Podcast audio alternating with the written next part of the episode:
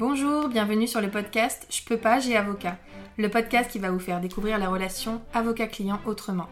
Nous sommes Anaïs Goulpeau et Sarah Kébir, avocates associées dans le cabinet Wave Avocat, et notre but avec ce podcast est de rendre l'avocat accessible. Ici, vous trouverez des discussions, des partages d'expériences, voire des confidences, mais aussi des réponses concrètes à vos questions juridiques dans nos domaines. Grâce à un langage adapté, des réponses claires et de la bonne humeur, nous espérons pouvoir répondre à vos questions et inquiétudes et peut-être vous donner une nouvelle vision de l'avocat.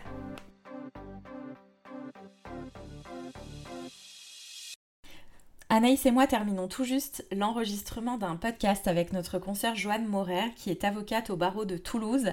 Avec elle, nous avons discuté de son parcours, sa révélation pour le droit du travail, sa collaboration jusqu'à la création de son cabinet, comment elle a retrouvé du plaisir à exercer sa profession et surtout nous avons euh, discuté avec elle de sa volonté de concilier au mieux son indépendance avec une collaboration étroite avec ses clients.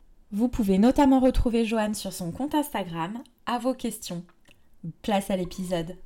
Bonjour Joanne et bienvenue sur le podcast. Peux-tu te présenter en quelques mots pour commencer? Oui, bien sûr. Alors déjà, merci beaucoup de m'avoir invitée. Euh, je m'appelle Joanne Morer, je suis avocate au barreau de Toulouse. J'ai euh, ouvert mon propre cabinet il y a pratiquement six mois. Et avant ça, j'étais en collaboration à temps partiel dans un cabinet qui était interbarreau entre Toulouse et Carcassonne. Euh, au niveau des matières que je fais, je pense qu'on se rejoint un petit peu, vous et moi, puisque je fais du, principalement du droit de la famille et du droit du travail, avec aussi un petit peu en parallèle du droit pénal, mais peut-être qu'on aura l'occasion euh, de développer ça euh, un peu plus tard. Ça fait combien de temps que tu es avocate? Ça va faire trois ans. Trois ans. Donc tu, tu fais partie des, des, confrères qui se sont installés assez jeunes finalement. C'est ça, puisque dès le début, de toute façon, c'était la volonté que j'avais. C'est pour ça aussi que j'ai choisi une collaboration à temps partiel, ce qui m'a permis de développer ma clientèle assez rapidement et du coup de m'installer aussi rapidement. Tu es quand même dans une grande ville euh, où finalement beaucoup de jeunes avocats, un peu comme à Lyon, font quand même des années de collaboration euh, avant de s'installer. Euh, et toi, tu as eu cette volonté dès l'école. Tu sais pourquoi? Est-ce que c'est dans le cadre de ta formation à l'école que tout de suite tu t'es dit, moi, la collaboration, ça ne pourra pas durer longtemps Qu'est-ce qui t'a c'était alors ça a été un peu dans le cadre de, de, mes stages que j'ai appris ce que j'aimais bien dans la profession et ce que je n'aimais pas. Euh, et ce que j'aimais bien forcément, c'était l'indépendance. Et on comprend vite avec le statut de collaborateur que l'indépendance, elle est quand même limitée. Même si on est censé pouvoir développer sa clientèle, on est censé pouvoir euh, conclure comme on le souhaite, garder notre indépendance, en réalité, ce euh, c'est pas toujours le cas. Euh, et puis c'est aussi difficile quand on cherche une collaboration, je pense aussi dans les grandes villes, de trouver une collaboration qui nous correspond euh, à 100%, mmh. euh, avec des gens qui ont la même vision que nous du métier. voilà. Donc c'est pour ça que moi j'ai projeté rapidement de m'installer pour pouvoir exercer ce métier comme, comme j'avais envie. Oui, parce que ce qu'il faut préciser aussi, parce que tout le monde ne connaît pas, hein, nous on a un public très large et notamment de personnes profanes et qui ne connaissent pas forcément le monde euh, du droit et des avocats, euh, quand on devient avocat, on est en général libéral, quoique il y a aussi certaines personnes qui sont euh, collaborateurs ou collaboratrices salariées. mais quand on est en collaboration libérale, c'est-à-dire qu'on travaille sur des dossiers pour un autre avocat, on perçoit pour ça une, une rétrocession d'honoraires qui est la même chaque mois. Donc ça fait un peu penser à un salaire qui peut tomber chaque mois. Et à côté, on peut développer une clientèle personnelle et donc forcément, il y a quand même un certain lien entre euh, l'avocat qui nous rétrocède des honoraires et nous qui devons faire euh, du travail. Donc voilà, c'est un statut un peu particulier, critiqué aussi. Euh, ça, ça pourrait être un autre, un autre débat. Mais voilà, donc c'est pour ça que ça s'explique souvent. Les jeunes avocats commencent par une collaboration et éventuellement ensuite s'installent, c'est-à-dire ont seulement leurs propres clients et leurs propres dossiers. Voilà, c'est important, je pense, de préciser. Donc, euh, c'est pour ça que tu t'es installée. Est-ce que ça t'a fait peur? Comment tu t'es euh, sentie? Alors, déjà, je... ça m'a fait peur forcément. Mm. Parce qu'on ne sait pas à quoi s'attendre, même en faisant euh, des stages. Je pense même quand on fait une collaboration sur plusieurs années, on a toujours la crainte de s'installer. Mais je crois qu'à partir du moment où on se pose la question de se dire est-ce que je suis prêt ou pas, c'est qu'il est temps de s'installer. Moi, c'était arrivé à un moment où j'arrivais plus à gérer ma clientèle personnelle et le cabinet. Euh, ça faisait trop, j'en pouvais plus. Ça faisait aussi que hum, je vivais mal aussi l'exercice de ce métier en étant tout le temps dans le rush. tout le temps dans le stress. Dès que le téléphone sonnait, je savais que c'était une urgence. C'était vraiment compliqué. il fallait que je puisse retrouver aussi du plaisir dans, l'exercice de ce métier. Je savais que ça passait par, par une installation. D'accord. Les matières, ça a toujours été celle-ci ou quand tu t'es installée, tu as fait un choix particulier pour tes matières? Alors, ça a toujours été celle-ci. Il faut savoir que j'ai un master 2 en droit de la famille, donc ça a été ma, matière de prédilection. Et puis, euh, dans, au fil de mes stages euh, à l'école des avocats, et puis donc notamment le PPI, hein, et les, stages en cabinet d'avocat, euh, j'ai découvert le droit du travail. Et ça a été vraiment un coup de cœur pour moi, cette matière, puisque d'un point de vue intellectuel, c'est celle qui m'enrichit le plus, je trouve sachant que le PPI, c'est une période de stage euh, qui se fait dans le cadre de la formation à l'école des avocats et qui correspond à un stage hors des cabinets d'avocats. Donc toi, typiquement, tu l'as fait où pour découvrir Moi, je l'ai fait au comité d'établissement d'Airbus. Euh, du coup, euh, bah, c'était le service juridique RH. Et c'est là voilà, que j'ai découvert bah, le droit du travail et j'ai trouvé ma collaboration ensuite en droit du travail. Il avait, l'associé du cabinet avait la spécialisation en droit du travail. Donc, je traitais majoritairement des dossiers en droit du travail. J'ai continué à garder le droit de la famille en clientèle personnelle puisque euh, c'est quelque chose qui me plaît aussi. Et puis, en parallèle, comme j'étais à temps partiel, il fallait que je puisse aussi compléter ma rétrocession puisqu'elle était aussi partielle, forcément. Et donc, je me suis inscrite dans le cadre des permanences pénales. Donc, j'ai fait, euh, et je fais toujours d'ailleurs pas mal de, permanences pénales, euh, que ce soit les permanences palais, garde à vue, etc. voilà, au barreau de Toulouse. Ça, c'est enrichissant parce qu'il est discuté hein, de la pérennité de ce stage hors cabinet d'avocat. Quand on est déjà à l'école des avocats, on a un certain nombre d'années d'études, on a passé l'examen pour entrer à l'école. Donc, euh, certains disent bah, c'est déjà suffisamment long, on a pu faire ses armes. Et puis, s'il y a quelque chose à enlever, c'est peut-être ce stage hors cabinet. Est-ce que pour toi, c'est euh, une expérience qui a été véritablement enrichissante et qui euh, t'a apporté quelque chose dans ton exercice que d'aller voir ce qui se passe dans un comité d'établissement d'une d'une compagnie? Oui, parce que moi déjà, ça m'a permis de voir aussi que je ne voulais pas être juriste dans une entreprise, parce qu'il y en a qui passent le CAPA et qui, mm. qui décident d'être juriste. Donc euh, là, c'était encore euh, par rapport, je pense, à l'indépendance, hein, on y revient toujours. Et ça m'a permis aussi de voir, puisque moi, je, je traitais ensuite aussi euh, en stage, et même aujourd'hui, les dossiers majoritairement côté salarié. Et là, c'était côté employeur. Donc, ça m'a permis aussi de voir que dans le droit du travail, ce que je préférais, c'était quand même euh, côté salarié par rapport à, côté employeur aussi. D'ailleurs, on t'a pas posé la question. Tu parles beaucoup d'indépendance, etc., qui est quand même aussi euh, voilà, inhérent à notre profession. est-ce que toi, tu as toujours voulu être avocate ou c'est une envie qui est apparue au fil de tes études? Alors, à la base, j'ai fait des études de droit, justement. Je pensais être juge. Je voulais être juge. Et puis après, je me suis rendu compte au fil des études de droit que c'était pas trop dans ma personnalité de prendre des décisions tranchées. Euh, je trouvais que l'enjeu du côté des juges était encore plus, enfin, qui était un peu éloigné aussi de, ma personnalité, voilà, de trancher d'un litige comme ça. Et j'étais plus dans euh, la défense, euh, dans la défense. Et donc du coup, c'est ça qui, qui m'a orientée plus vers bah, le métier d'avocat. Est-ce qu'aujourd'hui, pour toi, l'indépendance de l'avocat, c'est un mythe ou une réalité? Est-ce que quand tu es dans ton dossier et que tu reçois un client, tu te considères véritablement indépendante Ou est-ce que c'est une désillusion C'est une grande question parce qu'en réalité, euh, l'indépendance, elle est là, mais elle n'est pas aussi grande que celle qu'on imagine. Puisque euh, finalement, l'indépendance, elle doit pour moi se conjuguer aussi avec la collaboration et avec la relation client qu'on peut avoir, puisque euh, le client, quand il nous confie un dossier, pour moi, c'est une collaboration ensemble. J'ai besoin qu'il m'apporte les pièces, j'ai besoin qu'il m'explique sa situation. Euh, et j'ai besoin qu'on collabore tout le long du dossier. Donc quand il va pas être d'accord sur certains points, euh, etc., son avis importe. Donc on pourrait considérer aussi que l'indépendance, du coup, elle est, elle est un peu amoindrie là-dessus. Euh, il y a aussi le fait que l'indépendance, elle n'est pas totale quand il y a l'aspect aussi financier avec un client. Quand un client ne nous paye pas, etc. je pense que l'indépendance, elle peut être remise en question dans plusieurs aspects de ce métier. Euh, mais elle reste quand même une indépendance intellectuelle, puisque euh, par principe, même si je collabore avec mes clients dans leur dossier, euh, l'aspect du droit, c'est moi, c'est nous, c'est les avocats. Donc on collabore plus sur les faits, sur les pièces, sur les choses comme ça. Et puis dans le métier, ce que j'aime l'indépendance aussi, c'est l'indépendance de pouvoir s'organiser comme on veut. C'est-à-dire voilà, l'indépendance intellectuelle et aussi dans l'organisation, dans la gestion de son cabinet. Euh, cette indépendance-là qu'on n'a pas par rapport au parallèle de tout à l'heure, qu'on n'a pas trop dans la collaboration, puisqu'on est soumis au calendrier du cabinet. et aux audiences aussi du cabinet. Ok. Et par rapport, je rebondis un peu par rapport à ce que tu disais. Comment est-ce que tu décrirais ta relation avocat-client? Puisqu'on sait que c'est un peu qu'on préfère hein, dans le mmh. podcast aborder, notre thème de prédilection, on va dire. Comment toi tu l'envisages Comment ça, comment ça s'articule de ton côté alors moi, dès le début, quand je reçois les clients, je leur explique ce que je vous disais tout à l'heure, c'est-à-dire que pour moi, ils n'arrivent pas en me laissant un dossier et puis après, ils disparaissent dans la nature. Bien évidemment, ils me confient une charge importante qui va les permettre à eux de se décharger de ce souci-là d'un point de vue de la procédure, mais j'ai besoin qu'ils collaborent avec moi. J'ai besoin qu'ils m'apportent les pièces en temps voulu. Euh, j'ai besoin aussi, et ça je m'en suis rendu compte dans le cadre de ma collaboration, euh, j'ai besoin de rencontrer les clients et qu'ils m'expliquent, alors rencontre ça peut être physique ou virtuel, hein, au téléphone, mais qu'ils m'expliquent leur situation pourquoi ils en sont là aujourd'hui, pourquoi ils ont besoin d'un avocat. Et ce qui m'embêtait un peu dans la collaboration, c'est que souvent c'est l'associé qui reçoit euh, le client et les collaborateurs n'ont que quelques notes dans le dossier. Et pour retranscrire l'histoire du client, c'est compliqué. Je trouve que dans le rappel des faits, c'est important quand même de, ben de comprendre ce qu'ils ont vécu et d'essayer de le faire retranscrire aussi.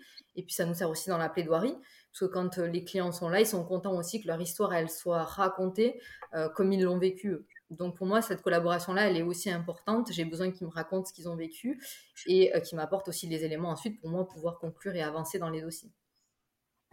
Ok, donc c'est finalement une proximité, tu as besoin de connaître véritablement tes clients pour euh, pouvoir euh, transposer finalement avec leur voix véritablement.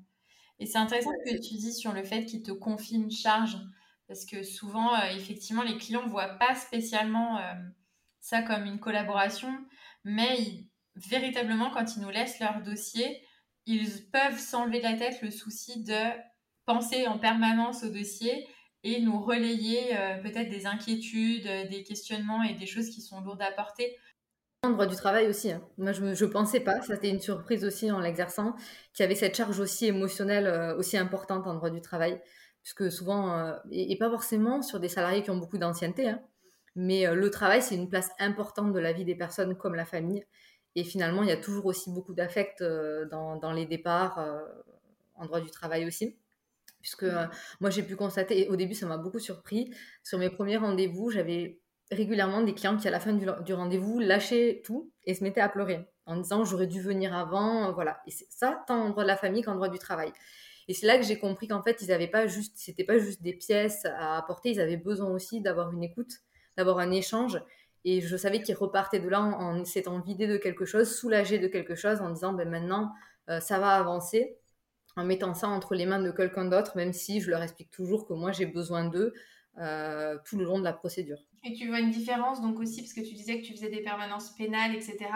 Est-ce que tu euh, arrives à retrouver donc les permanences pénales? Pareil, on, explique un petit peu. C'est en gros les avocats qui sont désignés pour intervenir au titre du droit pénal pour différentes euh, audiences, euh, voilà, différents ceux qui vont en garde à vue, ceux qui assurent des comparutions immédiates. Voilà, donc c'est voilà, certains avocats le font par le biais des permanences, c'est-à-dire qu'ils sont désignés pour ça. Euh, donc c'était pas forcément un choix, c'est ce que tu disais aussi, c'était un peu au début pour développer ta clientèle. Donc aujourd'hui, est-ce que tu continues de le faire et qu'est-ce que ça t'apporte peut-être de différent par rapport à ta relation avec les clients en droit de la famille ou en droit social? Alors par contre, là, pour le coup, la collaboration, elle est beaucoup plus difficile au pénal, euh, puisque souvent, quand on intervient dans le cadre des permanences, on est dans l'urgence. On a des personnes qui sont euh, en garde à vue, donc qui ne sont pas à même de nous fournir les pièces. Euh, on a les dossiers une heure ou deux avant l'audience. Donc là, par contre, pour la préparation et la collaboration, c'est beaucoup plus difficile. Mais ce qui est plus intéressant aussi au pénal, enfin, qui est tout aussi plutôt intéressant, c'est l'aspect humain. Puisqu'il y, y, a vraiment beaucoup d'humanité dans, dans, la défense pénale. Euh, c'est quelque chose qui n'est pas facile aussi à gérer. C'est le, revers de cette humanité, c'est de pouvoir gérer ces choses-là, de les gérer aussi dans l'urgence. Euh, donc là, il y a beaucoup, au pénal, je trouve que c'est beaucoup plus difficile d'avoir euh, une collaboration étroite avec le client, hein, parce que déjà, ils sont dans des situations compliquées aussi, et que je trouve que c'est une clientèle qui, pour le coup, nous apporte pas toujours les pièces quand on a besoin. Ils sont un peu moins diligents que dans d'autres matières. Oui, alors que finalement, euh, l'enjeu est quand même aussi euh, important. Mmh. Mais tu t'y retrouves. Enfin, je veux dire, aujourd'hui, tu continues de le faire euh, parce que tu t'y retrouves d'une certaine manière quand même dans cette relation. C'est juste qu'elle est différente. C'est ça, exactement. J'y trouve d'autres choses, d'autres aspects du métier que j'aime aussi. Euh, c'est pour ça que je continue. Je ne sais pas si toute ma vie je continuerai les gardes à vue à 3 heures du matin, ça faut être honnête, parce que sur la semaine après c'est compliqué. Donc peut-être qu'il euh, y aura des, des, chemins de permanence que je vais lâcher, mais c'est toujours hyper enrichissant, c'est toujours intéressant, et puis on se sent aussi très utile, contrairement à ce que pensent certaines personnes. En garde à vue, on a toute notre place. Euh, et c'est toujours très utile. Et puis humainement, c'est hyper enrichissant de rencontrer aussi des gens des gens euh, voilà, qui, qui, sont dans ces situations-là. Quand on ne fait pas que du pénal, euh, cette clientèle-là, par exemple, si on fait que du droit du travail, on l'a jamais euh, dans notre cabinet. Donc c'est important aussi de voir divers aspects et c'est important aussi de se confronter à d'autres milieux sociaux ou, ou même à, des, faits qui sont graves. Ça nous permet aussi d'apprendre sur nous, d'apprendre comment gérer tout ça. Moi, j'ai beaucoup appris en permanence pénale, vraiment, sur moi aussi, de me dire, il y a des choses que je suis capable d'encaisser, il y a des choses que je peux entendre, euh, il y a des gens que je peux défendre alors que je ne pensais pas, quand j'étais étudiante, que je pourrais défendre ces personnes-là.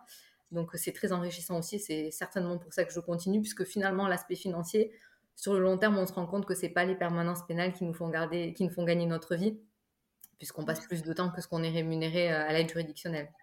C'est intéressant, c'est quelque chose qui est assez peu abordé, que ce soit par les confrères euh, ou bien même les clients qui n'en ont pas conscience. Et quand tu le disais, je trouvais ça assez juste on apprend des choses sur nous-mêmes en travaillant avec nos clients mm. et en collaborant avec eux. Et c'est pas quelque chose dont on s'aperçoit de manière manifeste. C'est ça, exactement. Et c'est pour ça aussi que c'est ce que j'aime dans ce métier, c'est la relation client aussi. C'est pour ça que votre podcast euh, me parle beaucoup. Parce que c'est, euh, voilà, on en apprend sur nous, on en apprend sur les gens, on rencontre des gens qu'on n'aurait pas. Parce que dans notre cercle amical, familial, on a des gens qu'on a euh, qui nous ressemblent. Et je trouve que c'est encore plus enrichissant de rencontrer des gens qui ne nous ressemblent pas. Mmh, tout à fait. Et est-ce que ça t'est déjà arrivé d'avoir des clients avec lesquels euh, ça passe pas du tout ou tu, voilà, où tu te rends compte que vraiment enfin, c'est presque quelque chose de négatif euh, dans la relation que tu, peux avoir. Est-ce que tu as déjà arrêté des collaborations avec des clients pour ça? Enfin, voilà, comment, Est-ce que tu as eu des mauvaises expériences? C'est vrai qu'on parle de tout ce qui est beau dans la relation avocat-client, mais est-ce qu'il y a eu voilà, des choses qui t'ont marqué ou que ce soit d'ailleurs en collaboration depuis que tu as ton cabinet? Alors, sur les permanences pénales, oui, parce que fréquemment, on a des gens qui sont agressifs, avec qui on ne peut pas entrer aussi en, discussion, qui n'écoutent pas nos conseils. En fait, ils n'ont pas envie d'être là. Ils ont demandé un avocat commis d'office, ils n'ont pas envie qu'on soit là non plus, ils ne nous écoutent pas. Donc là, là c'est très compliqué. On va jusqu'au bout de notre mission puisqu'on est désigné, mais c'est très compliqué. Euh, dans ma clientèle personnelle, euh, là, je crois que j'ai qu'un seul dossier où en fait euh, j'ai ce sentiment que la personne en face ne me fait pas confiance et c'est vraiment un dossier qui est compliqué tant pour cette personne-là que pour moi, je pense. Donc à plusieurs reprises, j'ai essayé de faire des rendez-vous de mise au point pour essayer de comprendre voilà, ce qui allait pas, est-ce qu'elle n'avait pas confiance de manière générale aux avocats ou est-ce que c'était moi? J'ai plusieurs fois pensé aussi à lui faire reprendre son dossier. Mais encore une fois, moi j'ai envie d'aller jusqu'au bout de ma mission. Quand on se voit, on met entre guillemets les points sur les i et on avance. Donc j'ai qu'un dossier en cours comme ça qui est particulier. Sinon, j'ai jamais renvoyé pour l'instant un client en, disant dès le début ça va pas le faire du tout entre que euh, les clients, soit ils viennent à un rendez-vous, ils confient pas le dossier derrière s'ils le sentent pas. Peut-être qu'on attire même, j'attire même pas les clients qui n'ont pas les mêmes valeurs que moi.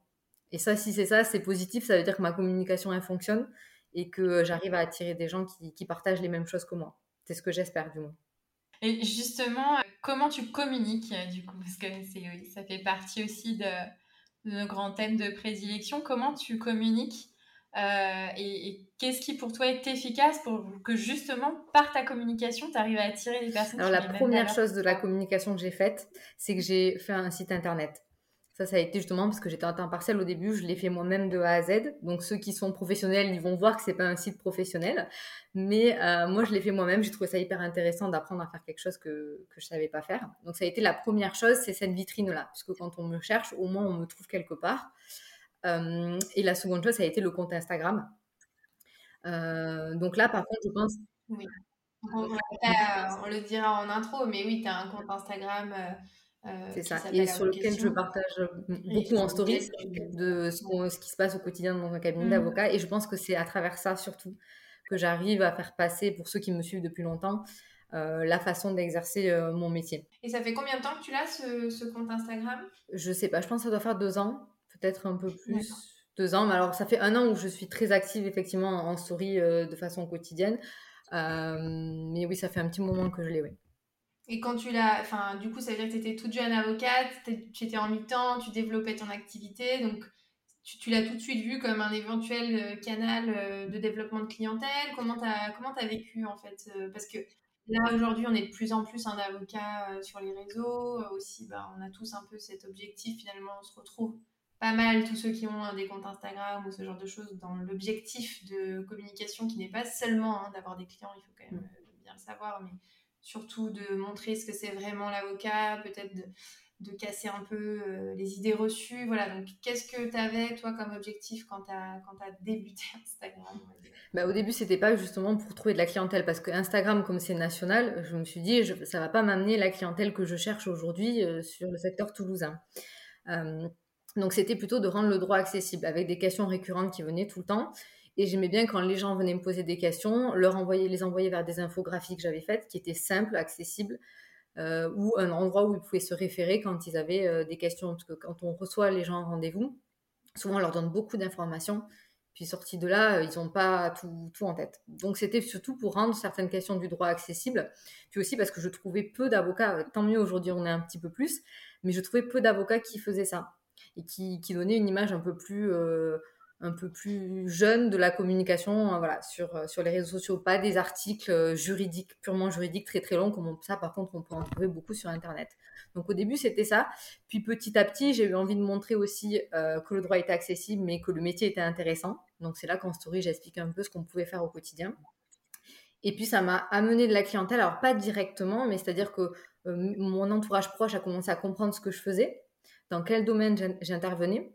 Ce qui faisait que ben, quand quelqu'un leur parlait d'un contentieux dans tel domaine, ils se disaient ah, ben, Je sais que Joanne, elle le fait, je l'ai vu sur Instagram, donc je vais la renvoyer. Et ça a été ça, en fait, les premiers clients qui sont arrivés euh, grâce à Instagram. D'accord. Ok. Et tes clients, du coup, ce que tu t'expliques, c'est qu'en fait, euh, un peu nous, à l'image des podcasts, de nos vidéos YouTube, etc., c'est vrai que ça arrive très souvent que les clients leur disent bah, allez voir euh, cette vidéo ou euh, écoutez ce podcast. Voilà, ça nous permet aussi d'avoir, comme tu le dis, hein, des réponses à des questions un peu récurrentes ou des interrogations où on ne va pas forcément pouvoir leur répondre immédiatement ou en tout cas ils n'ont pas forcément tout saisi, c'est bien qu'ils puissent les écouter tranquillement chez eux. Euh, toi, tes clients, ils ont accueilli comment Enfin, quand tu leur dis question là, sur mon compte Instagram, vous avez euh, plein de réponses. Qu'est-ce qu'ils t'en disaient? Alors déjà, au début, je choisissais à qui je disais ça, c'est-à-dire c'était plutôt ma clientèle jeune. Euh, et ils ont trouvé ça super chouette. Alors par contre, le, ce que j'ai pas fait et ce que je devrais faire peut-être, c'est remettre aussi ces infographies sur mon site internet pour que ce soit accessible à tout le monde sans que j'ai besoin de donner l'info, d'aller le chercher sur Instagram mais ça a été hyper bien accueilli. Euh, mais parce que j'ai toujours choisi à qui je disais les, choses et qui est-ce que je renvoyais aussi vers, euh, vers ce site-là. C'est du, du, travail pour le coup, euh, les infographies. Bon, tu parles de tes stories un peu quotidiennes, mais les infographies, derrière, il y a quand même a un, travail graphique, un travail de réflexion, de synthétisation, un travail graphique. Voilà. Donc, est-ce que tu arrives à concilier quand même ton activité plus, plus cette activité sur les réseaux? C'est une activité à part entière. Hein. C'est ça, exactement. Alors ça, je le comprenais pas au début, je me rendais pas compte que ça allait être aussi euh, difficile de caler dans l'agenda. Donc j'étais à temps partiel, donc ça allait, je le calais dans l'agenda, je faisais des après-midi infographie. Puis là, en m'installant, bon, c'est beaucoup plus compliqué. Donc euh, je, fais quand je peux.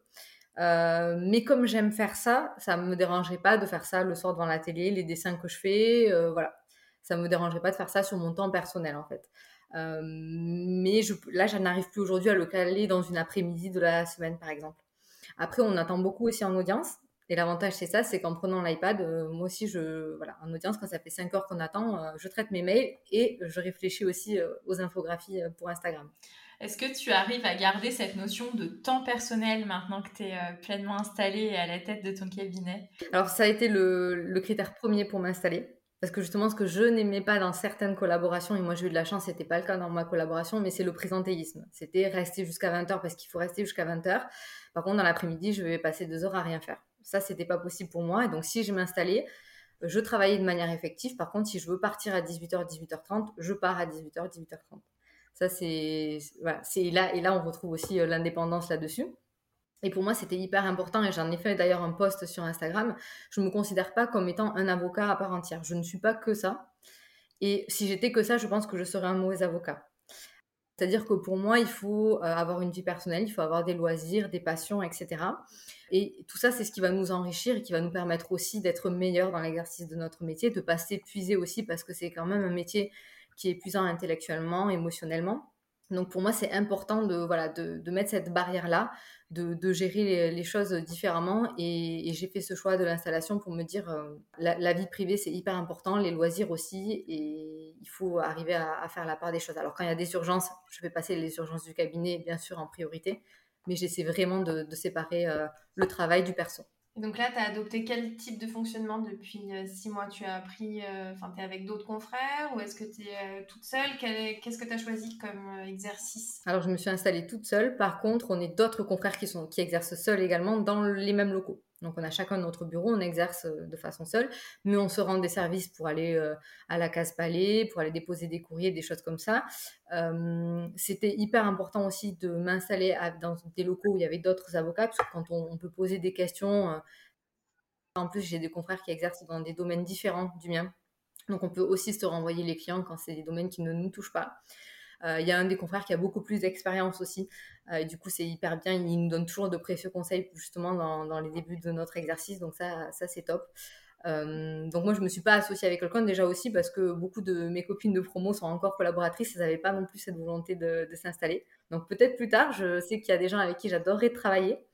Mais pour l'instant, voilà, je me suis lancée. Et par rapport à ça, tu n'as pas eu des difficultés? Tu te sens pas un peu ovni euh, parmi euh, tout le monde qui est à fond dans ces collaborations? Est-ce que ça a été bien vécu, bien vu? Parce qu'on sait que ça peut être euh, un peu difficile à assumer, à expliquer, à faire comprendre. Comment tu as vécu par rapport à ça? Parce qu'on peut dire, bah, ça fait que trois ans que tu es avocat, donc est-ce que tu as une légitimité suffisante pour exercer seul enfin, voilà, C'est le type de problématiques et de questions qui reviennent quand on s'installe un peu euh, tôt. Ce que je me suis dit déjà, c'est qu'il y en a qui s'installent euh, dès la première année sans faire de collaboration. Donc ça, ça a été mon point euh, pour me rassurer quand je me suis installée. Alors c'est vrai qu'il y en a qui comprennent pas ou qui se voient même faire une collaboration toute leur vie. Donc de la même manière, ces gens-là, je sais qu'ils comprennent pas le fait qu'on puisse s'installer jeune, comme nous, on pourrait ne pas partager le fait d'être collaborateur toute leur vie moi, finalement, au moment où j'ai fait le choix, il y avait quelques gens de. Parce que forcément, je me rattache aux gens de ma promo hein, pour avoir un ordre d'idée de où est-ce qu'on en est. Donc, il y en avait quelques-uns qui se sont installés. Et depuis, euh, il y en a bien un paquet qui ont déposé leur démission. Donc, je me dis, euh, il y a plein de gens en fait qui partagent euh, ce moment-là de s'installer. Et puis, de toute façon, chacun a son rythme. Pour ce qui est de la légitimité, moi, je l'ai trouvé plutôt dans mes dossiers avec les décisions de justice que j'avais. Euh, quand, quand, on gagne le dossier, je crois que c'est comme ça qu'on se dit bon ben, je suis quand même légitime puisque je, je travaille bien, les clients me font confiance. C'est aussi ça aussi qui m'a permis d'avancer, c'est-à-dire que la clientèle qui me faisait confiance, ça pouvait être des femmes comme des hommes de tout âge. Euh, si on parle du droit du travail, ça pouvait être des gens qui avaient des, qui étaient des cadres avec une grosse ancienneté ou, ou pas du tout. Euh, et du coup, je me suis dit en fait, il y a beaucoup de monde qui, qui me font confiance, donc il n'y a pas de raison. On y va et, et puis on, on tente. Et est-ce que tu trouves déjà que ta relation avec tes clients, euh, tes, euh, tes, appréhensions peut-être ont évolué? Oui, parce qu'au début, j'étais pas sûre de pouvoir gérer un dossier de A à Z. Parce qu'en fait, j'étais dans une collaboration où il y avait euh, un secrétariat. Tous mes stages aussi, je les ai fait dans des cabinets où il y avait un secrétariat. Et ça, par contre, j'avais pas anticipé la charge qui était la gestion de tout l'administratif dans un dossier. Donc sur ça, ça a un petit peu changé, puisqu'il a fallu que j'apprenne à cadrer les clients sur les, les, coups de fil, les mails, les choses comme ça. Donc tout ça, ça, je suis en train d'apprendre aussi encore à, poser les limites, euh, surtout sur, euh, sur la sollicitation. Après, tout ce qui va être la facturation, les choses comme ça, effectivement, il faut aussi apprendre à, estimer sa bonne valeur, euh, à faire accepter le, le, prix d'une procédure à un client. ça, j'avais peur là-dessus, et puis finalement, ça se passe très bien. Donc sur ça, finalement, ma crainte, elle n'était pas justifiée. Euh, la chose qui évolue, voilà, c'est de poser des limites aux clients et ça, je suis encore en train d'apprendre. Comment tu communiques avec eux justement, vu que tu n'as pas de secrétariat? Est-ce que ils ont ta ligne directe? Alors, j'ai deux numéros de portable, hein. j'ai mon perso et mon pro. Euh, depuis le début aussi, donc tant mieux, comme ça personne ne m'a jamais embêté sur mon perso. Donc c'est un numéro de portable, donc s'ils ils appellent, ils tombent sur moi directement. Euh, par contre, je les préviens que je ne suis pas joignable tout le temps, puisque euh, l'avantage, c'est que si on m'appelle, on m'a de suite. Par contre, si je ne suis pas disponible parce que je suis en audience, il n'y a pas de secrétariat. Donc, ça veut dire que je rappellerai quand je serai disponible. Ça, ils le savent. Je préfère communiquer aussi à l'écrit quand il n'y a pas d'urgence ou de choses comme ça, parce que Encore une fois, quand on attend en audience, je peux répondre aux mails, je peux répondre aux SMS. De téléphone, c'est pas possible. Et quand je sors d'audience et que j'ai 15 appels manqués, euh, appeler 15 personnes, à la fin de la journée, c'est pas possible non plus. Donc, s'ils veulent une réponse rapide, par mail ou par SMS, c'est quand, même, euh, c'est quand même mieux. Donc tu fais partie de ces confrères qui n'ont pas de difficulté à communiquer par SMS. Ça reste a priori une minorité pour l'instant aussi. Oui, j'ai cru comprendre. Et pourtant, les clients, ils, aiment beaucoup ça. Ils aiment beaucoup ça, ne serait-ce que pour poser une petite question. Et puis on gagne aussi du temps parce qu'un appel pour poser une petite question, ça dure vite 10 minutes. Alors que le SMS, on peut le faire dans les transports, etc. Euh, je trouve que, que c'est mieux.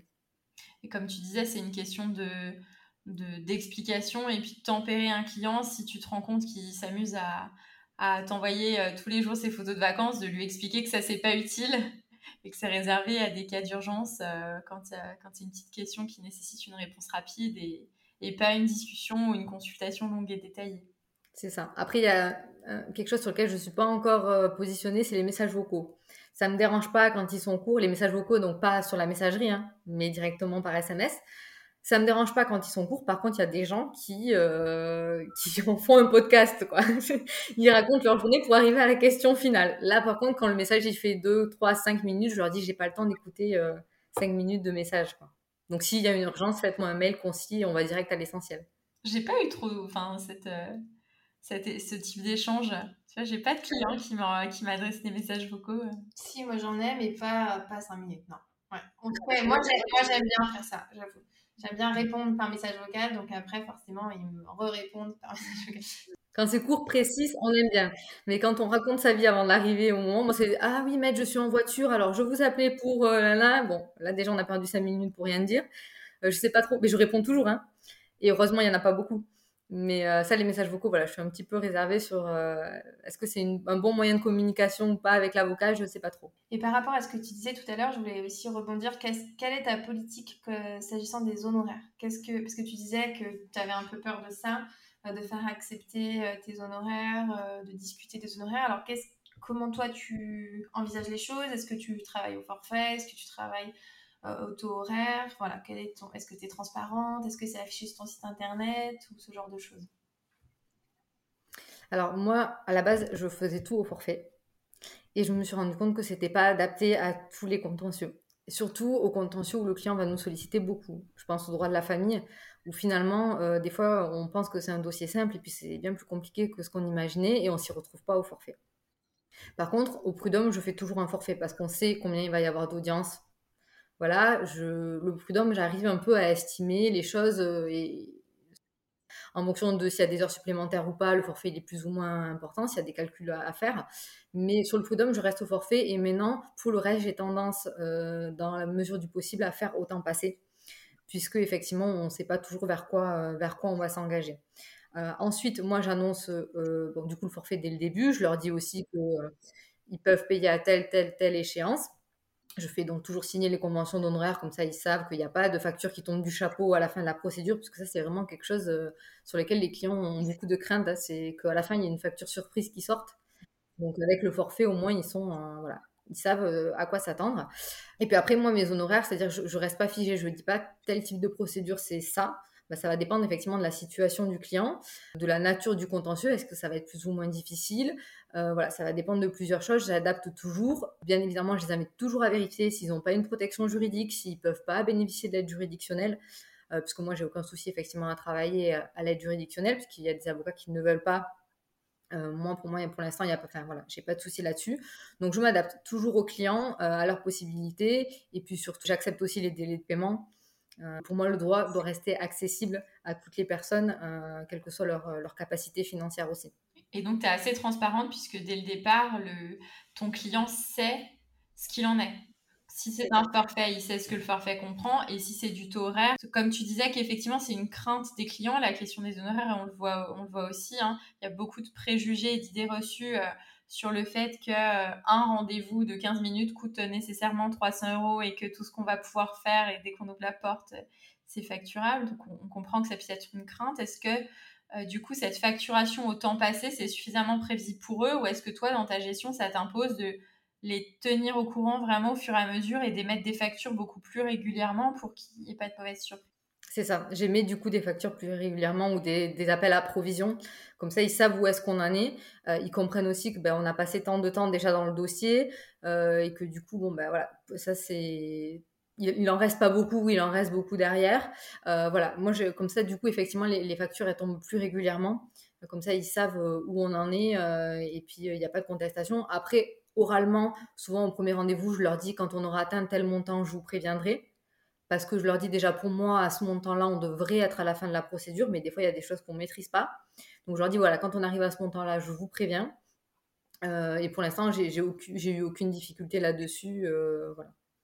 On peut peut-être donner des petits exemples euh, de, de, situations dans lesquelles on ne peut pas présenter d'honoraires forfaitaires. Par exemple, si on va essayer de négocier une rupture conventionnelle pour un salarié, on ne peut pas forfaitiser parce que possiblement un échange avec euh, l'employeur ou l'avocat de l'employeur et ça va être réglé tout de suite parce qu'on va avoir un accord tout de suite, ou bien on va avoir des discussions qui vont pouvoir durer 3-4 heures parce que ne serait-ce que le principe même, il faut le faire accepter et qu'ensuite on va discuter le montant, le délai, un montage, pas un montage, etc. Ou bien euh, en droit de la famille, euh, des discussions amiables pour régler le droit de visite d'hébergement, la garde des enfants en fonction euh, des parents et, de leur, et de leur position, ça peut prendre euh, une heure comme ça peut prendre dix heures. Donc ça, c'est des situations dans lesquelles on est obligé d'être payé pour le travail réalisé et on ne peut pas le forfaitiser euh, au départ. Tout ce qui entraîne une négociation en général ou des discussions. Ça, effectivement, c'est parce que même les gens en consentement mutuel, ils arrivent en disant on est d'accord sur tout. Ils sont jamais d'accord sur tout et on négocie. Bon là, par contre, pour le coup, c'est un mauvais exemple, c'est un contre-exemple puisque moi, en consentement mutuel, je propose un forfait. En fonction des biens, euh, du nombre d'enfants, euh, des revenus des époux, je propose toujours un forfait parce que euh, quand ils viennent en consentement mutuel, ils veulent savoir à quoi ils s'engagent.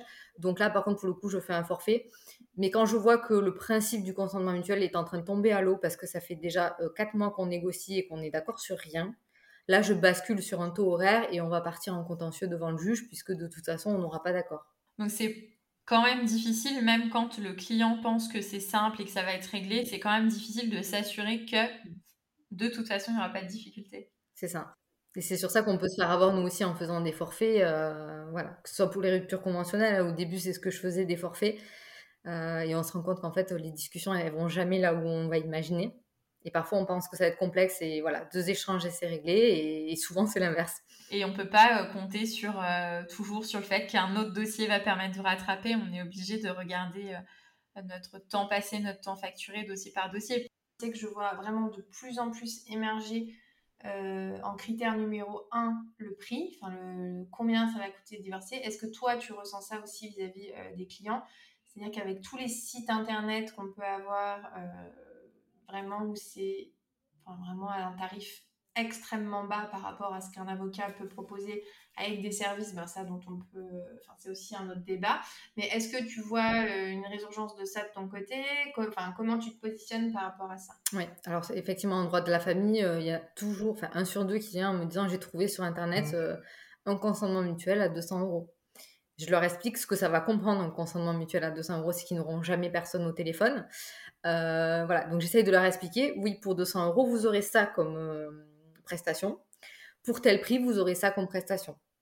Euh, et puis surtout, en droit de la famille, ils ont toujours plein de questions à poser, et tout le long de la procédure, puisque chaque étape va donner lieu à de nouvelles questions. Donc ils ont envie d'avoir quelqu'un. Ils, ils, le comprennent bien. Et ce que j'ai constaté par contre, c'est que finalement, ces forfaits-là sur Internet, ils ont aussi toujours quelqu'un dans leur, dans leur entourage qui a pris ce forfait-là sur Internet et qui est déçu. Et ça, finalement, c'est le retour de ces forfaits-là sur Internet, c'est qu'on se, on se, rend compte que ben, c'est pas si simple que ça, c'est pas on paye et c'est réglé. Et du coup, euh, finalement, euh, eux-mêmes, ils, ont leur entourage qui leur fait la, mauvaise pub de ça. Et ils ont aussi envie d'avoir quelqu'un près de chez eux qui peuvent avoir euh, en rendez-vous quand ils ont besoin, au téléphone quand ils ont besoin aussi. Donc, et puis de toute façon, s'ils sont pas contents, s'ils cherchent un divorce à 200 euros, rapidement, je leur fais comprendre que ce sera pas avec moi. Oui, tout à fait. Donc toi, tu as une politique qui est de dire, euh, qui est la nôtre aussi, qu'on ne peut pas euh, s'adapter à ces tarifs-là parce que tout simplement, ils sont, c'est complètement déraisonnable. Euh, combien, combien d'heures de travail tu estimes nécessaire pour un divorce par consentement mutuel qui soit assez, assez simple? Qui soit vraiment un vrai divorce par consentement mutuel On te dit, voilà, on est d'accord sur tout, on peut signer demain. On est d'accord, surtout on n'a pas de bien. bon, admettons, on a des enfants, mais de façon simple. Alors, par contre, là, la difficulté, c'est que moi, des fois, je pense estimer ça rapidement. Je pourrais dire presque en, allez, je dirais deux rendez-vous, un ou deux rendez-vous clients. Un, ça serait presque suffisant. Si on a les pièces, tout ce qu'il faut, les échanges avec la consoeur, euh, le temps de rédiger, de relire, de donner pas moins de 10 heures. ouais, pas moins de 10 heures, je dirais. Et euh, par contre, en général, c'est ce qu'on ne maîtrise pas, c'est aussi le temps de réponse des confrères en face. Euh, et ça, par contre, une fois sur deux aussi, on a des délais de réponse de trois semaines.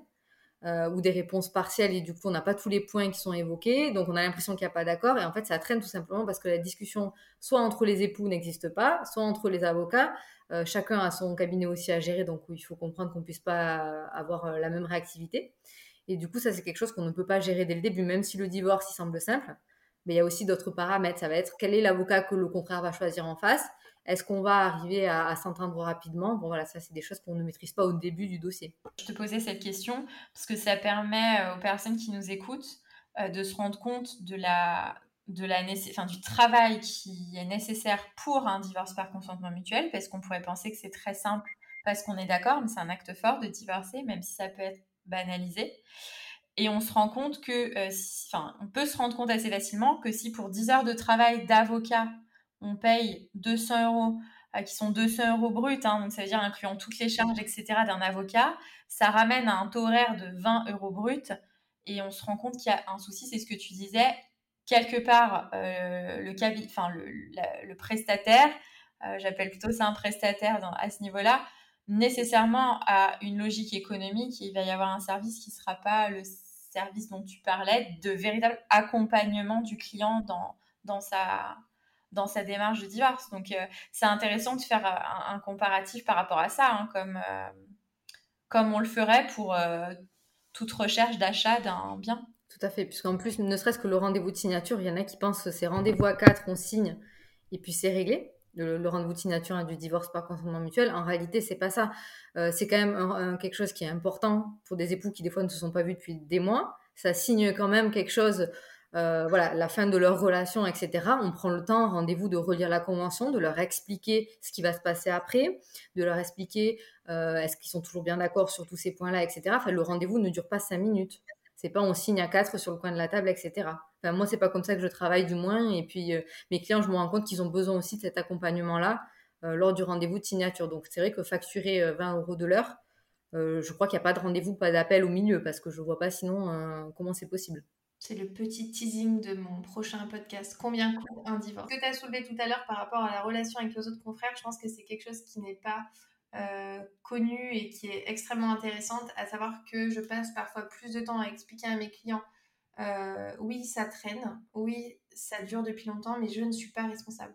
Euh, soit c'est la juridiction qui est responsable, c'est-à-dire qu'on a aussi des délais de justice qui ne sont pas comprises par les justiciables et je le comprends, mais du coup, il faut expliquer à nos clients euh, que nous sommes d'accord avec eux, que c'est inadmissible d'avoir de tels délais de justice, mais qu'on ne peut rien y faire. Expliquer à son client que oui, on a fait ce qu'on avait à faire, mais qu'on n'a pas de retour en face sans mettre en cause notre confraternité, euh, notre délicatesse, etc. C'est aussi quelque chose de très compliqué. Euh, et donc, euh, je pense que c'est pas volontaire de la part des confrères et parfois, euh, moi aussi, ça m'arrive hein, de mettre trois semaines à répondre à un confrère. mais on a chacun voilà, des impératifs à certains moments et ça complique quand même notre relation avocat-client, notre travail et tout ce qui va avec. Des fois, c'est pas le confrère qui répond pas, c'est le confrère qui n'a pas de nouvelles de, de l'autre époux. Donc c'est pour ça aussi qu'il faut être. Tout à fait, oui, Ah bah, ça peut aller très loin dans l'échelle. Hein, oui voilà, on est, on est quatre déjà rien que dans, de base. Donc euh, oui, effectivement, il suffit qu'il y en ait un euh, qui à un moment soit un peu moins... Euh, parfois, c'est nos clients. Moi, des fois, je suis relancée par des confrères, effectivement, parce qu'au début, mon client était pressé et il dit non, mais finalement... c'est plus la priorité. moi non plus, j'arrive plus à joindre. Donc voilà. Mais c'est important aussi que les personnes se rendent compte qu'on ne gère pas tout. On ne peut pas tout gérer. Voilà. Le timing, notamment, c'est je pense, la chose sur laquelle on a le moins de, de main, de main mise en tant qu'avocat. C'est pour ça que les négociations, des fois, c'est pas plus rapide, enfin, c'est pas à estimer, c'est plus difficile qu'une procédure judiciaire. Mm, exactement. Euh, pour conclure euh, cet épisode, notre petite question signature qu'on réserve aux confrères. Quel est le, l'élément que tu changerais dans ta relation avec tes clients s'il y avait vraiment quelque chose que tu pouvais changer en, en un claquement de doigts? Je crois que je l'ai un peu évoqué dans le podcast, mais alors c'est cette faille spatio-temporelle dans laquelle se trouvent certains clients euh, où apparemment il fait bon d'envoyer un mail à son avocat, puis de l'appeler dans la minute pour lui dire qu'on lui a envoyé un mail. Euh, sauf qu'on peut pas l'avoir l'avocat, donc on lui laisse un message vocal pour lui dire qu'on l'a appelé, pour lui dire qu'on a envoyé un mail. Puis on euh, termine tout ça par un petit SMS pour dire que on a laissé un message vocal parce qu'on l'a appelé, parce qu'on a envoyé un mail. Voilà. Ça c'est un truc je ne comprends pas parce que nous ça nous demande de gérer quatre notifications pour un seul élément d'information qui est pertinent, c'était le premier mail. Donc ça, c'est vraiment un truc que je, je changerais. Puis je pense que quand même, on garde une vision, mais c'est ça qu'on essaye de faire. Et aussi, c'est qu'on a la vision aussi de l'avocat qui répond pas, de l'avocat qui est un peu submergé, qui gère un peu ses dossiers comme ci, comme ça. Et donc, les gens veulent être sûrs qu'on a bien l'info pour nous dire, euh, voilà, tu me confirmes que tu as eu l'info, donc tu dois la gérer. Je pense qu'il y a aussi de ça quand même. C'est un travail de pédagogie de leur expliquer que bah, si je réponds pas, déjà, c'est parce qu'il y a d'autres dossiers à gérer aussi, parce que je suis en audience, parce que je suis euh, à tel endroit. Et ça, ils le comprennent très bien une fois qu'on le dit.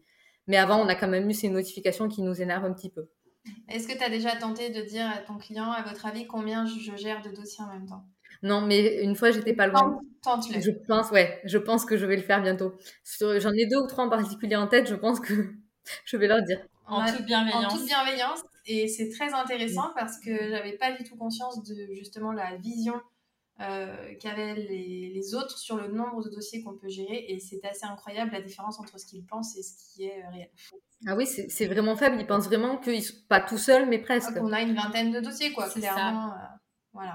D'accord. Ah, d'accord. Ah, ben, du coup, c'est très intéressant. Je pense que je la poserai la question. et tu nous feras un petit retour. Euh, ouais. contente d'avoir ça la, dernière fois que je l'ai posé, euh, un client m'appelait, puis c'est une procédure prud'homale, donc euh, les, débats sont clos depuis un moment.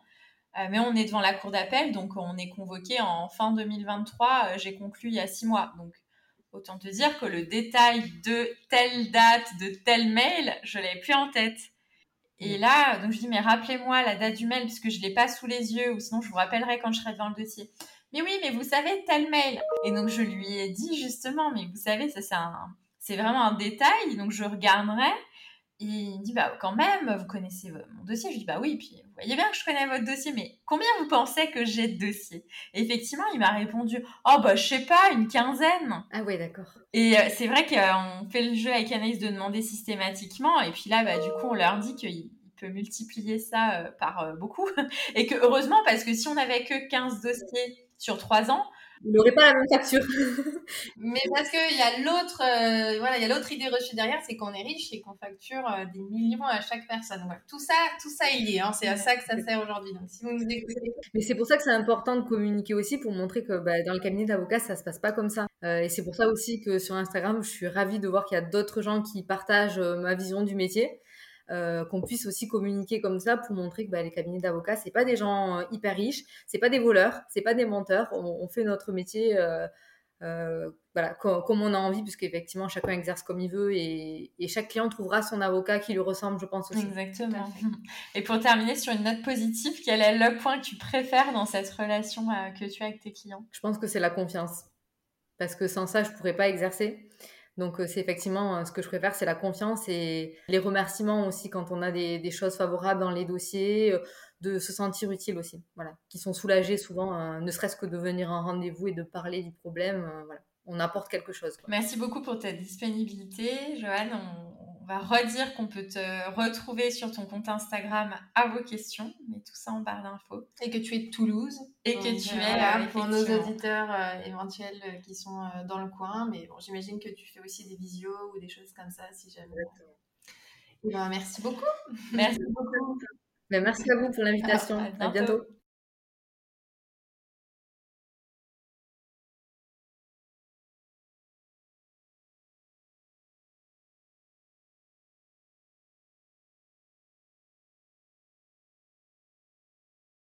Merci d'avoir suivi ce podcast. Pour nous soutenir, n'hésitez pas à nous laisser une note et un commentaire sur les plateformes de podcast. Vous pouvez également nous retrouver sur les réseaux sociaux Facebook, Instagram, LinkedIn et YouTube. N'hésitez pas également à nous laisser vos commentaires et avis. Nous vous laissons tous les liens sur les notes du podcast. À bientôt.